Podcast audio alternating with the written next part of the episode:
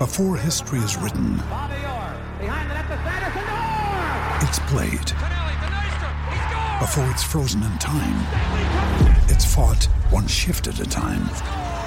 Before it's etched in silver, it's carved in ice. What happens next will last forever. The Stanley Cup Final on ABC and ESPN Plus begins Saturday. Another day is here, and you're ready for it. What to wear? Check. Breakfast, lunch, and dinner? Check. Planning for what's next and how to save for it? That's where Bank of America can help. For your financial to-dos, Bank of America has experts ready to help get you closer to your goals. Get started at one of our local financial centers or 24-7 in our mobile banking app. Find a location near you at bankofamerica.com slash talk to us. What would you like the power to do? Mobile banking requires downloading the app and is only available for select devices. Message and data rates may apply. Bank of America and a member FDIC.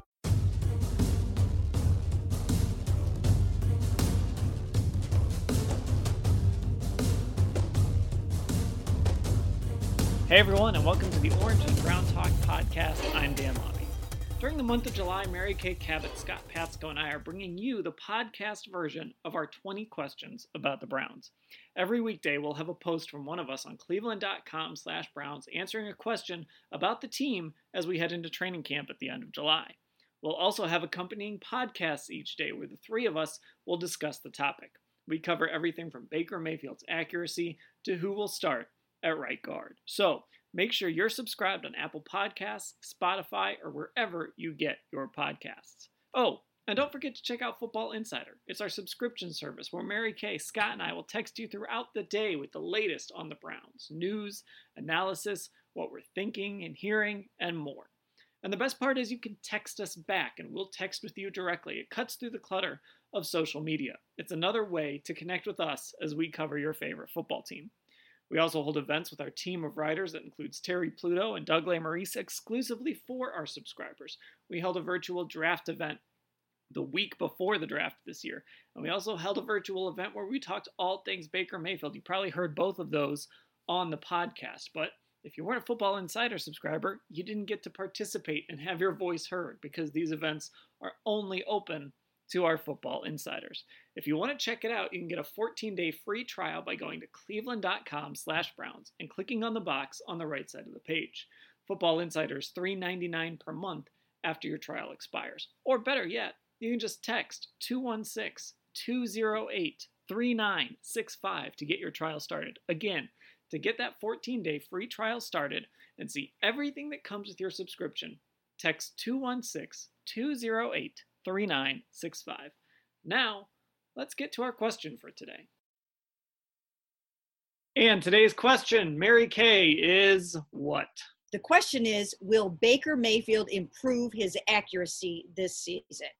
I'm going to say yes. I think he will improve it significantly. He was second last in the NFL in completion percentage last year, which is kind of shocking for him because he's known for his deadly accuracy. And it was just so weird to see him being so off on so many of his passes last year. I think those days are absolutely over. I think that he's going to be back to his pinpoint accurate self this year. I've seen him things do some amazing things with the football in practices and throwing into nets and hitting crossbars and things like that.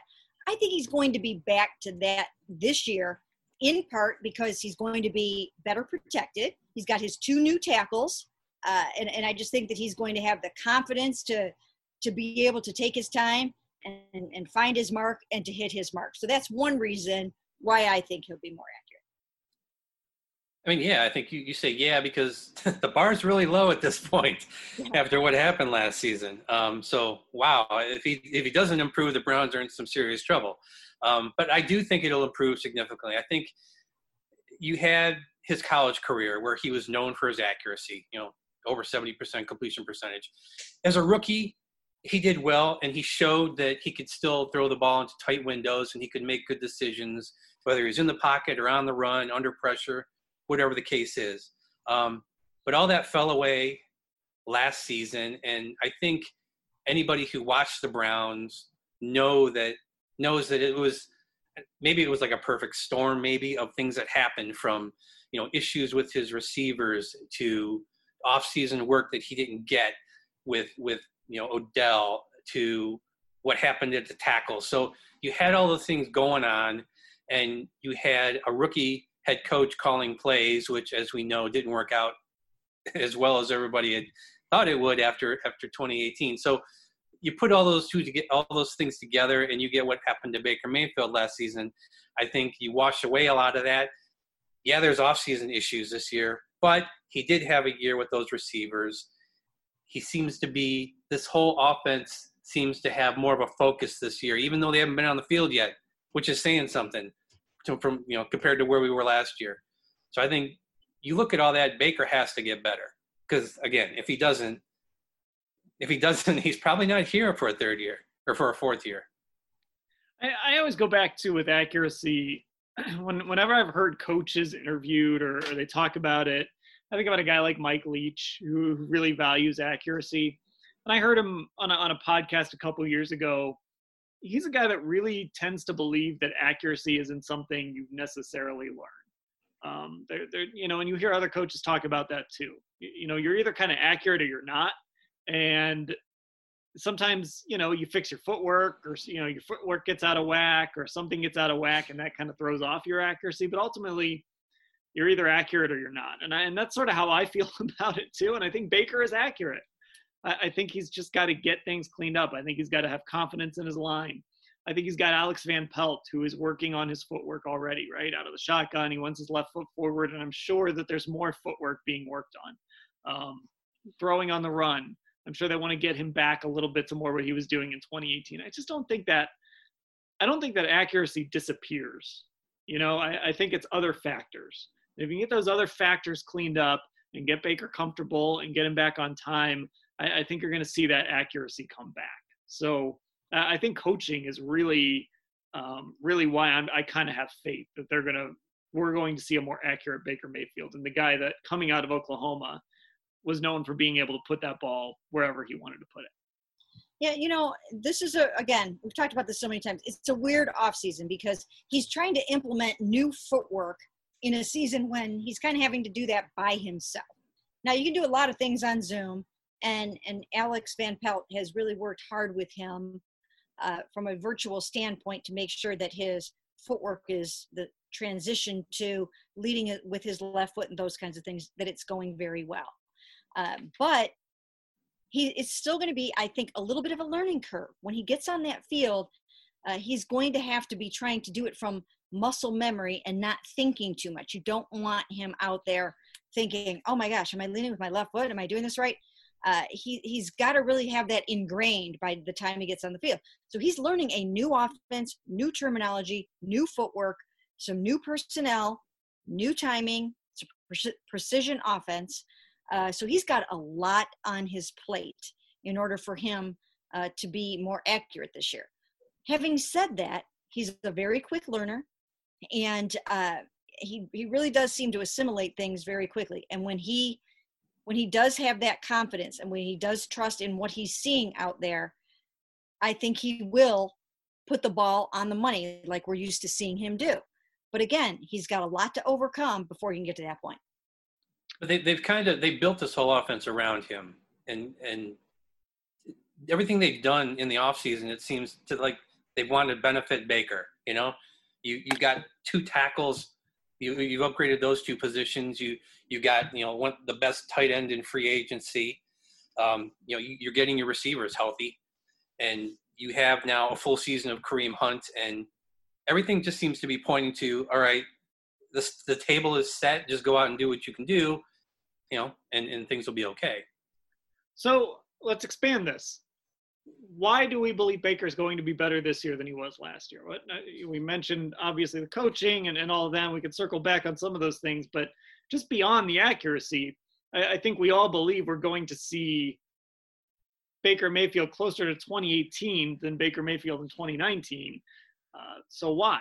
What what what are some of these reasons as to why we're going to see a better Baker Mayfield, not turning the ball over as much, and a guy who maybe has a chance uh, to at least Pro Bowl consideration at the end of this season? You know, there's there's two reasons that are a little different than his own mechanics, his own supporting cast. Uh, you know, that I think that that will be a factor this year, and that is number one. I think he's going to have a better defense. I think he will have a better defense this year, and I think that will help him tremendously. The defense last year was tied for uh, 20th or 19th uh, with, I think, tied for 19th with 20 takeaways. Uh, I think that number will increase. I think that Joe Woods will work very hard to get these guys attacking the football and set Baker Mayfield up with better field position. I also think the return game will be better. So I mean that that wasn't my other thing, um, but I I really do believe that he's going to be set up uh, with like I said, better field position, a shorter field to operate on, and I think that will help him tremendously. I think they're going to get way more turnovers than than 20 this year. The other thing I was going to mention was that um, the schedule for the most part is easier than it was last year. They, I think they had a, a tougher schedule. Now, when I say that, then I look at some of these games and I'm like, geez, you know, the Cowboys look like they're going to be really good this year. And, right. And Ben Roethlisberger is back. So, you know, you just can't count that as, I mean, from a strength of schedule standpoint, they have the fourth easiest schedule in the NFL. But that doesn't mean that those teams are going to be pushovers this year. Joe Burrow is now with the Bengals, Ben Roethlisberger. You know, things have changed for some of those teams, but still, uh, for the most part, it's not. They're not playing all the juggernauts. They're not playing all the best quarterbacks in the NFL this year. And you know, I I think that he has a, an opportunity to to do better from that standpoint. Uh, I mean, at the top of the list, he, he isn't doing as many commercials this offseason, right? Isn't that what what what his downfall was last year? According to yeah. to most of the comments uh, we got on social media from from fans. Yeah. Uh, no, I, I think it probably starts with just with the scheme of the offense and the fact that it isn't something they're trying to figure out how to make it work. It's something that they've all seen work in Minnesota, and they saw Kirk Cousins thrive in this offense with Kevin Stefanski. Um, it's going to put him in position to be successful. It seems like just the focus that they have that they didn't have last year. You know, during OTAs, we kept hearing how they're throwing all these things in the pot and they're trying to figure out how you know the running attack from Green Bay fits with with what what uh, you know Freddie Freddie brought from Arizona and all these different types of of schemes and offenses they wanted to use, and then you tack tack on, okay, how are we going to get the ball to Odell Beckham Jr., who's now a, a new part of all this? So now everybody's coming into this offense a little more intact. You know, you you had Odell last year. You saw what he looked like with Jarvis. You have two new tight ends that you know can can be part of this offense because you've seen how it worked in Minnesota. So I think everything's just kind of set up. I think for him to be successful. Not saying that he guaranteeing that he will, but it just seems like the table is set and it starts with the scheme that Stefanski's bringing in. You know, I think the schedule is something we haven't talked about a lot. So let's let's continue down that road a little bit because it's it's not just you know you mentioned the quarterbacks that, that the Browns will face this year, but the good thing for Baker Mayfield is he doesn't have to face those quarterbacks. He faces the defenses, right? And when you look last season, I, I just pulled it up on Football Outsiders. They do their uh, their DVOA ratings, which is an efficiency rating, and these are the top passing defenses by their DVOA numbers New England, who the Browns played, San Francisco, Pittsburgh, Baltimore, and Buffalo. Those are the top five. The Browns played all of those teams. Uh, the Rams were 10th. Uh, you've even got Denver at 14th. Seattle was 15th. So you've got a bunch of teams that the Browns faced, especially early in last season, last year, that were really good pass defenses. And then you kind of start to look at, at the bottom last year. You know, Indianapolis was 19th, uh, so they they play the Colts this year. You think that's going to be a tough game, and it probably will be. But at least that defense isn't of that caliber. Houston, right? That's probably going to be a tough game because Deshaun Watson is really good, but also they weren't a great pass defense last year. That doesn't mean they won't be a great pass defense this year, but at least he's not coming out of the gate and facing these super elite uh, defenses, especially you know a team like New England in the rain in Foxborough. Uh, you know, I mean that game was just a complete mess where Nick Chubb fumbles twice. I think there were situations last year where where he just didn't really have he just didn't have a chance. And you don't want to make excuses for the guy because you want to be an elite quarterback. You've got to beat great defenses. But it was a really tough get out of the gate for him. It, it, really was. I mean, when you stack it up like that and, and, and, put them all together, you know, you just realize what he was up against. Uh, and also at a time when he wasn't having an opportunity to practice with his two receivers most of the time. I mean, we watched, we would go out to practice, and those guys would be, you know, over there on the sideline for a lot of that during the week. And so that did not help matters. And then couple that with the fact that there was a complete, absolute disconnect between the offensive coordinator and the head coach who was calling plays. Uh, you know, that was a complete and utter mess.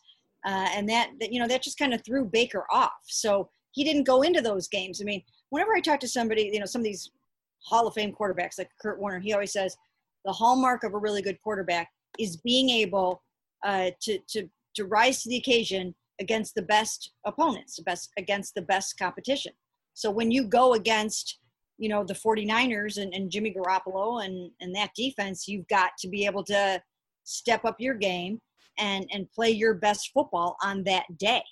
And we never really saw Baker do that last year. He never really played uh, his best football against the best teams and the best quarterbacks and make those fourth quarter comebacks. And you know and you you know he never instilled in you last year that feeling like he was invincible. Remember when when you know you used to watch bernie kosar and you had that feeling like he can do anything. You know he can win this game. He can pull this out you have that feeling about tom brady.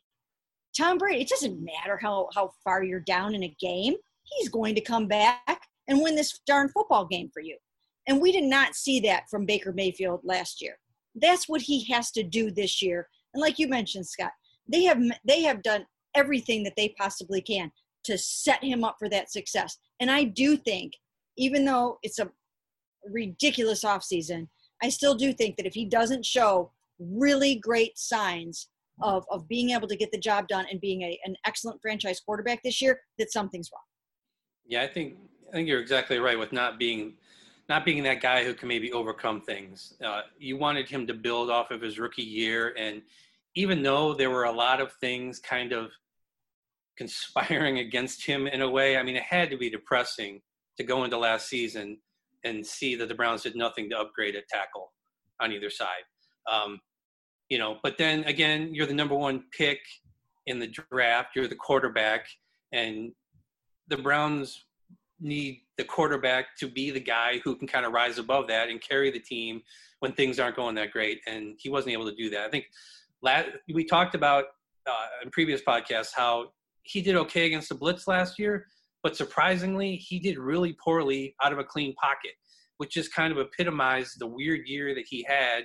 That how he wasn't doing things that he had done in previous the previous year, obviously in college, um, and I think a lot of it went back to uh, that offensive line and knowing that he was going to have to go through a full season with Greg Robinson and Chris Hubbard kind of guarding the ends there and knowing how much they struggled doing it the year before. Um, and that led to him, again, running himself into trouble and, and, and all the issues that we saw. Uh, but not being able to overcome all that, I think, was one of the biggest disappointments because you want to see your quarterback become the guy and kind of carry your team and, and just will you to a win. And that just didn't happen. And I, and I think, too, um, you know, you you've got to be good against good defenses. And we saw it at the end of 2018. You can't gloss it over. They played two really good defenses in that stretch, and he threw three interceptions in Houston and threw three interceptions in Baltimore. Now he played really well, I thought, in that second half against Baltimore, but he still threw those three interceptions, including the one at the end of the game. Um, last year, a lot of interceptions, and you know, like that Monday night game in San Francisco, you you kind of have to balance like that offensive line was just completely overwhelmed. And in some cases, he just didn't have a chance. But at the same time, you got to find a way a little bit, at least, to not lose, what was it, 31 to 3 on, on Monday Night Football. I know that's a really basic way to break it down, but you, you've got to find a way to be better. And I'll give Baker credit. I don't think, I'm trying to think if I've ever, really heard him make a bunch of excuses. I've never heard him stand up there and make excuses. I've never heard him do one of these interviews where he makes just excuse after excuse. And in fact, he had an opportunity to do it when we got a chance to talk to him this offseason, and he didn't. He didn't say, "Well, I've had four coordinators," and it's been. He said, "No, you know, I'm happy to learn from these guys. I'm happy to learn from these football minds." So I think, from that standpoint, he's willing to, you know, take that accountability and be the quarterback and understand.